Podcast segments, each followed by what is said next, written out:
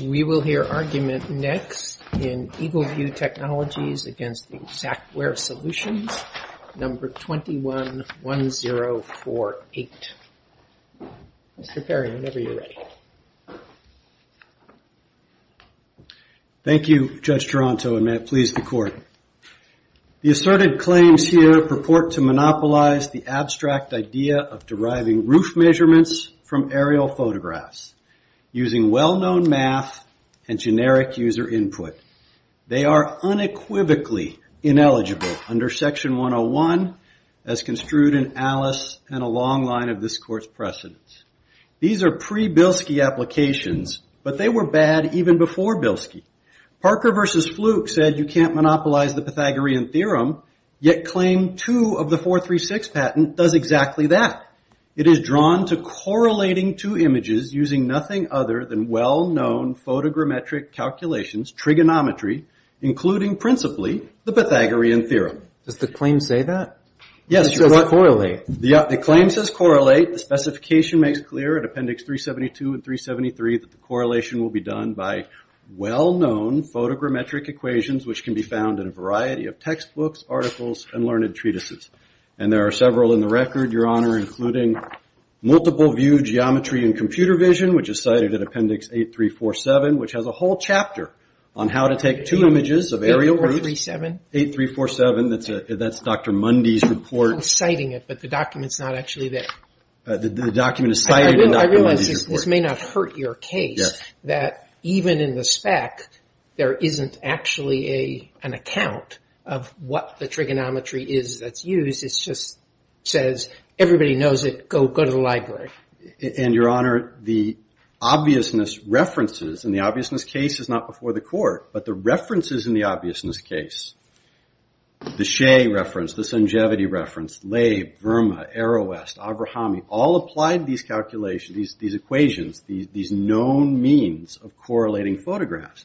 And, of course, the obviousness case is important here to your question, Judge Taranto, because the court did not find that these references don't disclose every element of the claims. The court found that secondary considerations of non-obviousness overcame that showing.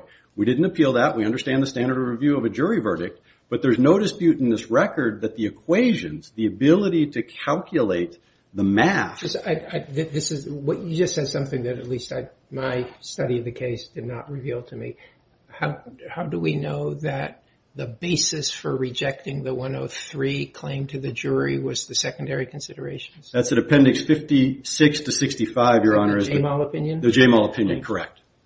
Uh, the court's reference, she found that two of the references were not prior art based on the priority date or public availability, and that five of them, while they disclosed every element of the claim, the secondary references, while she did not dispute or uh, that they did disclose them, the secondary references overcame. What do you make of the other patents, the one that require um, on-screen drawing of something called a um, pitch determination marker? So the user interface claims, um, I think it's important to look at how that pitch determination marker was construed and applied. The infringement expert for my friends on the other side testified at Appendix 15957. It's some sort of graphical user interface that the user can manipulate on the screen that indicates the pitch of the roof. It is no more precise than that. It has no rules, parameters, guidelines. That's pretty much the official construction that was agreed upon, right? Well, you you just articulated. Is there any difference between the agreed upon construction? Well, as a matter of claim construction, I mean, the underlying Judge Kugler's construction was actually plain and ordinary meaning. Um, You know, a a a a a uh uh it has to be capable of receiving the pitch, which is our dispute our infringement dispute and the and the claim construction issue in the case. Judge Chen, goes to whether the second or third element, the wireframe construction, applies that.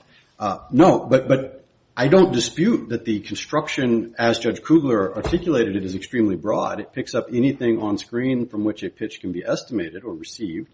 Uh, that is not a limitation at all. To get back to what I think was Judge Taranto's question, uh, you know, that is not a McRO-type set of rules or another, you know, quasi-software claim. This is clearly not a software claim. It's an idea claim. It says anything on screen from which pitch can be calculated. And it's important to remember here, Your Honors, there's only three variables in the size of a roof. It's length, width, and pitch. Length and width are easily determined, as the specification explains, from the from the uh scale on the photo. So the only question is the calculation of pitch, and these patents describe doing it in two ways. One is the math claims, which is just literally math, trigonometry, and the other is this pitch determination marker, which can be as simple as drawing a line so that it sort of matches up, and then using, again, the Pythagorean theorem to tell what that angle is. Is it 12 degrees, 15 degrees, 30 degrees, to determine the pitch.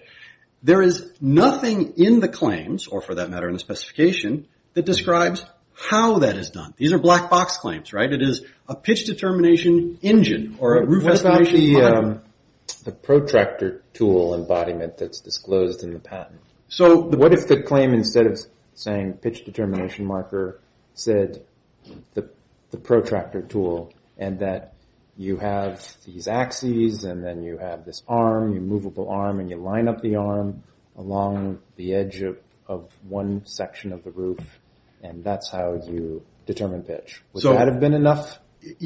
Judge Chen, I think the protractor tool is a much more specific implementation. It has a different problem that is simply an electronic uh, manifestation of a physical object that everybody used to do exactly the same thing, right? I mean, these are, in other words, mental steps claims processed on a computer.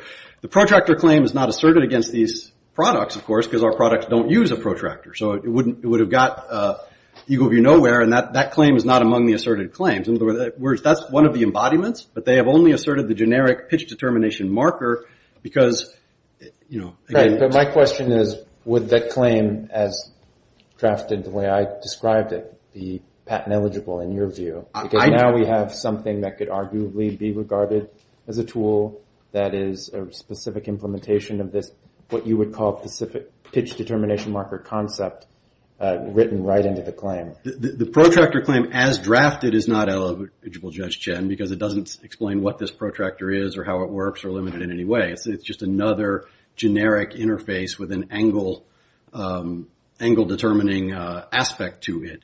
I certainly agree... My claim was more detailed, though. It described what it is and how it works. If we're talking about a hypothetical claim, absolutely one could describe, I would think, a specific tool, and we have, of course, from the court, examples of specific tools that improve the functioning of a computer. The problem that this plaintiff has is that none of the claims that are actually in these patents have anything like the level of specificity necessary to overcome the abstract... But the one I described, you would say, is patent eligible. I would say the one that you described with some more information is getting closer to the line. I'm not quite ready to go there, Judge Chen, but I think... Uh, and the reason is, there's a sliding scale of specificity as to interface tools. I think that's an accepted proposition. Um, on the one end is, do it on a computer using any interface. That's not eligible in itself because it simply describes the computer.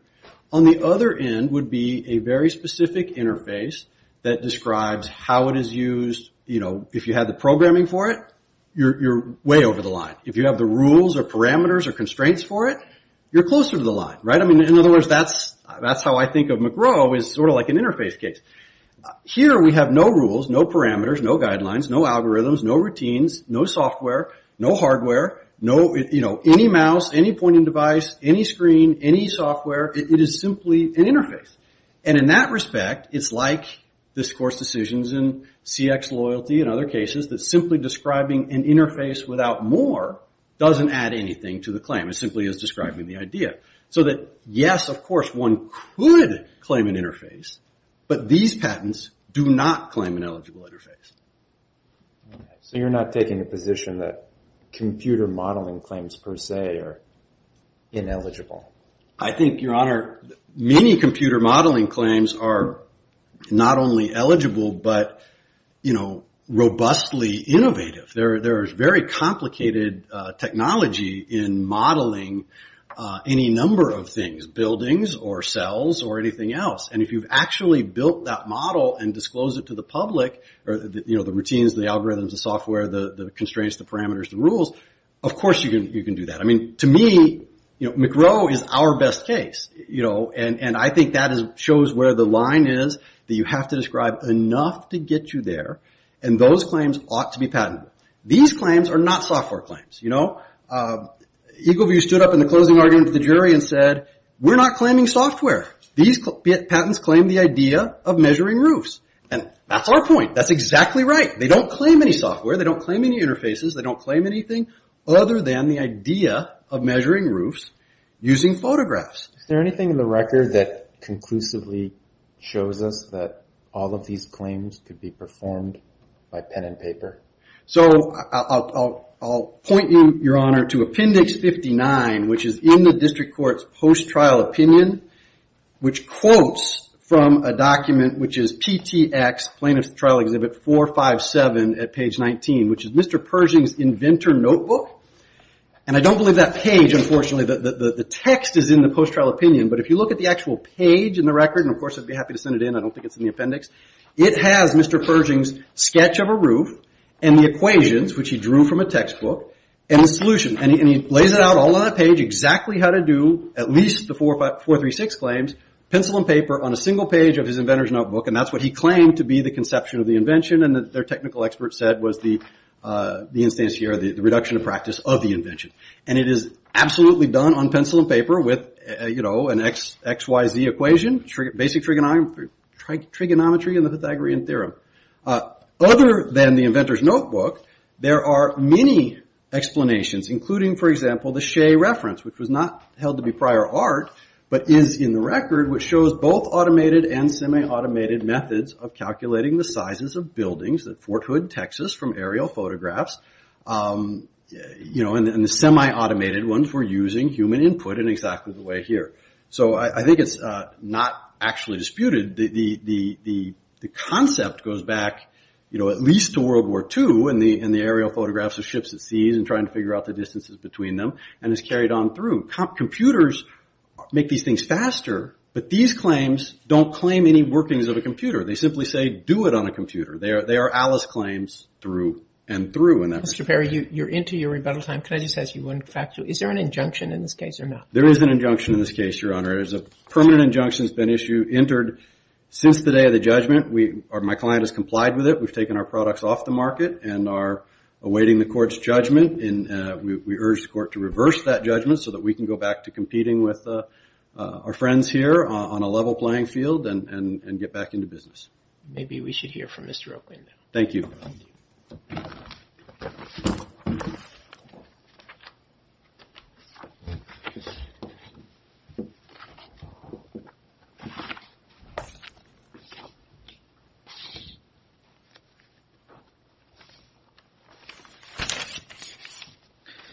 Thank you, Judge Taranto. May it please the court, John O'Quinn on behalf of Eagleview.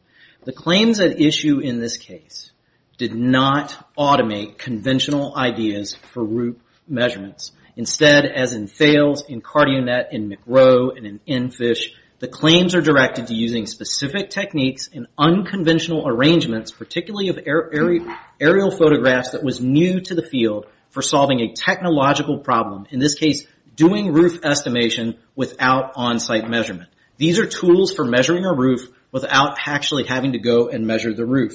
And there's no dispute that the field was the field of roof measurement, roof estimation.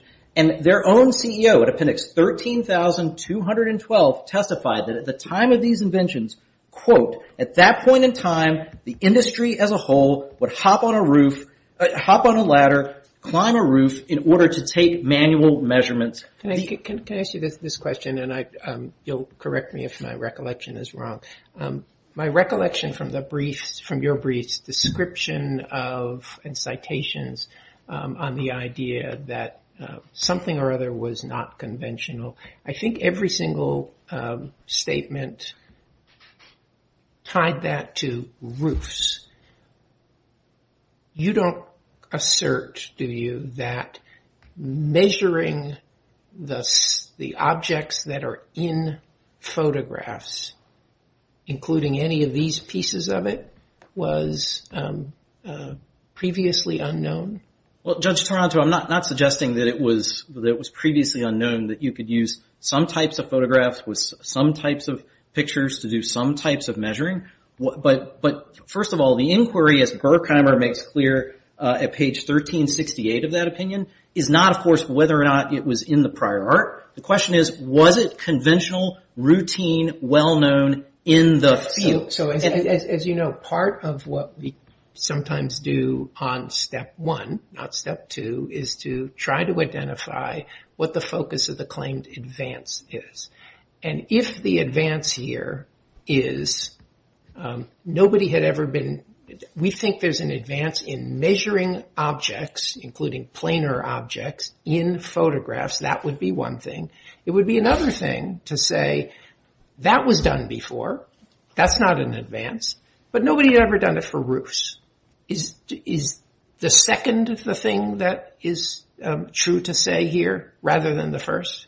Well, Judge Taranto, first of all, I think it was an advance, no matter how you look at it, to use, in the context of the 436 claim in particular, non-stereoscopic images to do these types of measurements. That was heretofore unknown, period, full stop, as opposed to Uh, the the use of stereoscopic images, which there had been some theoretical development development of. But we saw a sleight of hand at the podium earlier. Today. Stereoscopic means? So stereoscopic means essentially taken from from more or less the same angle. It's kind of how your your eyes work so that you get a three-dimensional image. The claims here are, uh, the 436 claim, specifically, is directed, number one, to non stereo the use of non-stereoscopic images. But all the other claims are broad enough to reach non-stereoscopic. Uh, that's not true, actually, Judge Clevenger. Specifically, the 770 and the 454 also would only reach stereoscopic images. Their own expert Okay, but assume I disagree. I mean, the short is that there are a number of patents that are not limited to non-stereoscopic. So I agree that two of the patents, two of the claims are not limited to non-stereoscopic. But with respect and I don't think there's a representative claim here. There are three different sets of claims. or three different. Did the district court, either in uh, Kugler or Baum, analyze these claims individually? Yes, the court did look at the claims uh, individually. And I think it's important to recognize the 436 is not only not just... Look at the claims individually. Did they give a separate analysis under 101 for each claim for each patent? There is a separate analysis, of course. And I think regardless of what they did, this court would have to engage in a separate analysis for these claims. But this point is very important. The 436 is not directed to using photographs in the abstract. We we heard uh you know a sleight of hand here at the podium earlier. Throughout their brief, the argument they have made on appeal is that these claims were, quote, directed to the abstract idea of using a computer to generate roof measurement reports, end quote. Now today, Xactware says, well, the abstract idea is of doing roof measurements or deriving roof measurements from aerial photographs. You should hold them to what they have argued in this case, that the abstract idea is using the computer. What you have here is... What they said today, just a different way of saying the same thing they said in the brief? Not at all, Judge Clevenger. There is no shortage of ways that somebody could use a computer to generate roof reports. This is a specific implementation that requires... It's up to the court to discern what's the abstract idea here. Well, Judge Tinn, I mean, I think... You know And if and if it strikes me that the abstract idea, potential abstract idea is uh, producing a roof estimate report based on looking at pictures of the roof, then you know, w I'm I can't conclude that in an opinion? Well, Judge Tinn, I mean, we do uh, operate in an adversarial process, and just because the court you know, is aware of some piece of prior art that thinks renders a claim obvious as a matter of law, it would be sort of unusual for the court to reach out and say that the claim is, is invalid on this basis. Typically, it depends on particular records. And one thing here on the particular record that's important is these these the 436 claim is not about using photographs in the abstract. It's not about even using non-stereoscopic photographs in the abstract. It's about using non-stereoscopic photographs which have to be specifically defined. There has to be a top-down planar view, and there has to be an oblique view.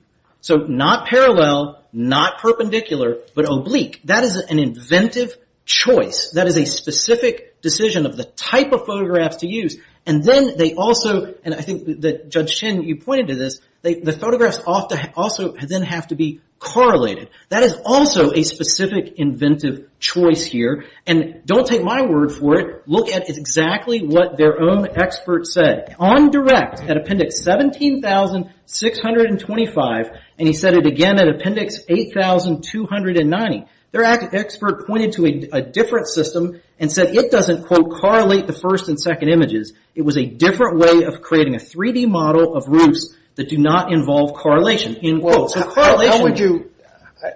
I'm not sure I understand really what you think correlate means as it's used in the claim. Well, with respect to... Correlate you know could arguably be just a very generic word for a generic concept.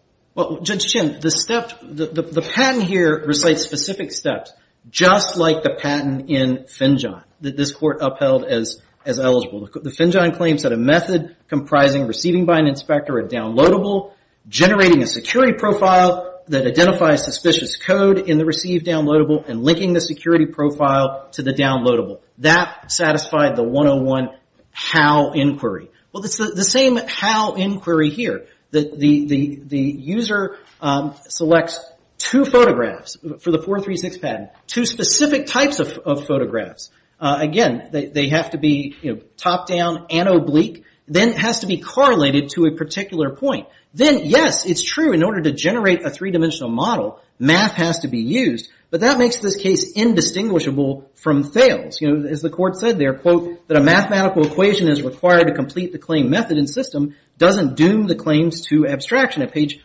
1349. And what you have here is essentially the same thing there. The use of mathematical equations is just a consequence of the arrangement, in that case, of the sensors and the unconventional choices. Here, the unconventional choice was the use of these particular types of photographs. And then, as a result, uh the claim uh what happens in Thales is that you would tabulate the position and orientation information from the resulting relationship. That's exactly what you have here, is that you have these unconventional choices to use specific types of aerial photographs in a specific way. And, yes, there is an application of mathematics, but it's no different than the application of mathematics in Thales or in Diamond versus Diehr or in CardioNet or, frankly, even in McRO. And there's certainly no concern about preemption here. Because, again, and preemption, as the Supreme Court said in Alice, that is the concern that undergirds the 101 jurisprudence. I don't think you had an opportunity in your red brief to uh, address Yu versus Apple. You want to take a second on that? I appreciate you raising that one. Yu versus Apple fits the classic case that this court has dealt with in the minor run of cases where what you have is the mere computerization of conventional, well-known techniques in the field. And the field there uh, was was of photography. And it was not only, uh, uh, it was not disputed. The other side conceded that the use of, that is the the other side, in, I guess it would have been you conceded, thank you, that in Yu, that um, that the use of one photograph to enhance another photograph was a well-known conventional technique. And so all Yu versus Apple involved was computerizing it. And the thing that I think is fundamental here, the claims do not claim generically collecting roof dimension data from any source. These are not claims that say... Well, isn't the use of the computer to correlate images well-known? Well, Judge Clement... And that's what's happening in your patent. Well, it's exactly what was happening in Thales. It's the use of... Why isn't that like Yu? I'm sorry? Why isn't that like Yu? Because... The use of the computer to... Respectfully... Massage the images. Whether or not the image is stereoscopic or not stereoscopic is irrelevant to the correlation. Respectfully, Judge Clevenger, the use of the computer is not what was... Isn't that true? That whether the computer is massaging stereoscopic or non-stereoscopic photos is irrelevant because the software conventionally can do either.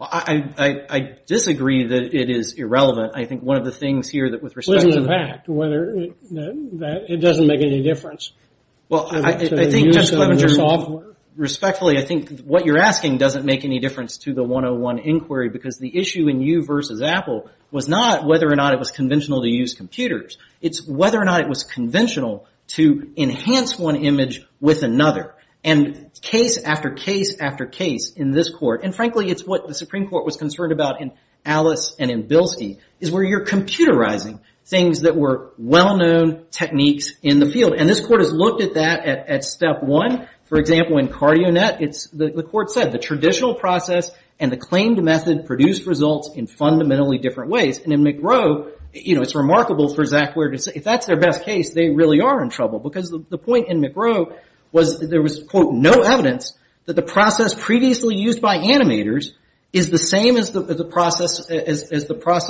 uh, in the claims there. That's what you have. What if hypothetically for um, this correlate to images invention, um, it could all be done by pen and paper?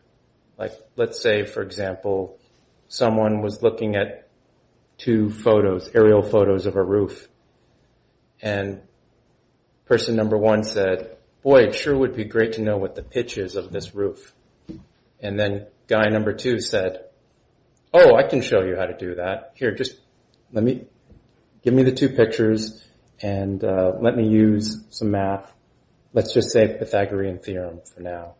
And uh, I can do some calculations in comparing the uh, two images and I can get you the pitch of the roof. Well, do you think that would be patent eligible? So Judge Chen, I mean, I think there are a number of questions one would have to answer, including whether or not there's an inventive uh there's anything inventive about selection of photographs in the first place, which there absolutely is in the 436 patent. And uh and and what I think is undisputed here and can't be disputed is nobody was in the in the industry was doing roof measurements using that type of technique. And so what you don't... I'm sorry, I just want to get um, a clear answer than at least I heard to um, the question I asked before, which is related to this.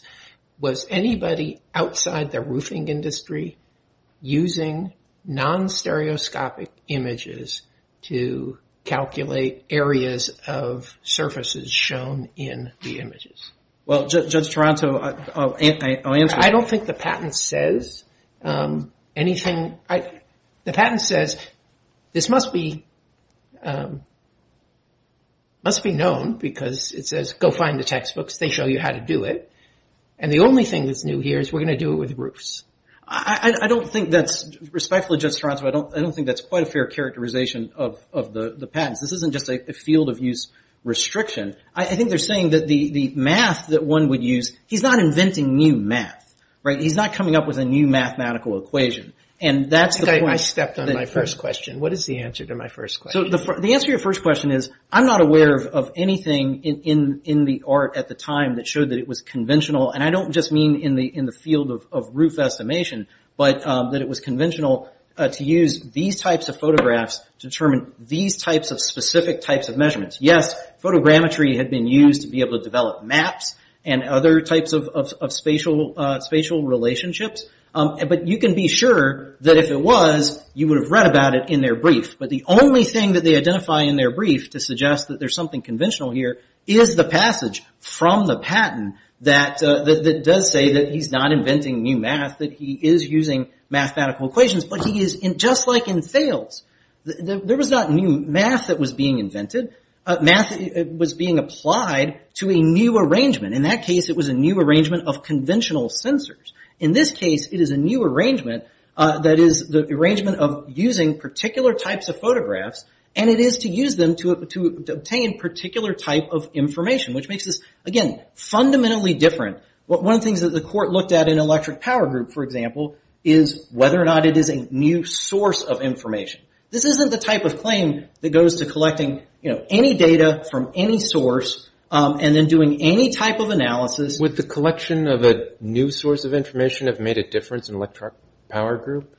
Well, if you look at the court's opinion, particularly at page uh, 1355. You made an observation that this just isn't one of, this isn't even asking for new sources of information. Well, I certainly don't read that as being sort of a throwaway line. I won't presume to get into the court's head about that or what this court said in interval licensing, which was you know to similar effect at page 1348. But it certainly suggests that what you have here is something that is different from most of the cases. I apologize, Judge Taranto. I see I'm well uh, past my time.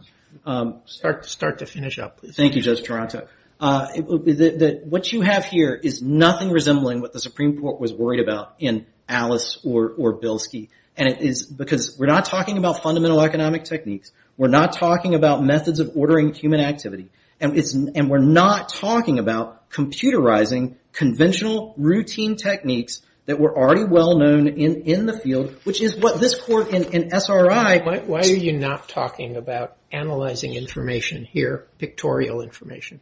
Well, Judge Taranto, I mean... This starts with information, a picture, and it ends with an analysis of that, put into a report combined with prices for possible human transactions of uh, a roofing deal. Yeah, so Judge Taranto, I mean, I think this court has warned away from that level of generalization. I mean, the collection, analyzing, reporting syllogism is frankly in danger of becoming the new machine or transformation test if it's if it's if the court does the kinds of things that the court weren't warned about in Enfish, where it's it's such a high level of abstraction. I mean, you could say that you know, my tie is just information, what color it is, and it's just processed by an optical uh an optical sensor. And you know, this court in both Enfish at page 1339 and McRO at page 1315, it made clear that the fact that the output may be information, it may be intangible, does not render it Uh, to be patent ineligible. And that would be consistent with Judge Rich's uh, opinion uh for for you know the en banc court back in Enri Allopat, 33 F. 3rd 1526, uh, which addressed some analogous situations and found that the claims were patent eligible. I'm happy to answer any questions the court may have on this or any of the other issues in the case, but these are the types of claims that, you know, in the words of Diamond versus Diehr, are directed to performing a function that the patent laws were designed to protect. And I urge the court to affirm the judgment below. Thank you, Mr. Oakman. Thank you, Judge Taranto.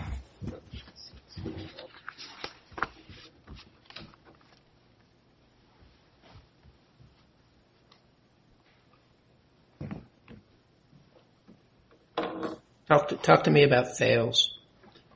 Your Honor, Thales is a case where you've got an advance over an existing technological process to take specific sensors, the inertial sensors, put them in... About the configuration of sensors. The configurate take well, it's a particular kind of sensor to start with. It's not any sensor. It's an inertial sensor. It's to put them in a particular place, the configuration... Maybe here there's a configuration of uh, different angles of collecting and sensing information. Your Honor, I think it's an excellent contrast because here the claim, Claim 2, uh, says any two corresponding points. You know, if they pick one vertex and limit it to that, it might be closer to Thales. I guess what I meant was the top plan view and then the oblique view. And so therefore, the the analogy would be you've you've got your own different unique configuration of sensors detecting uh, the information down below of the object from different angles. So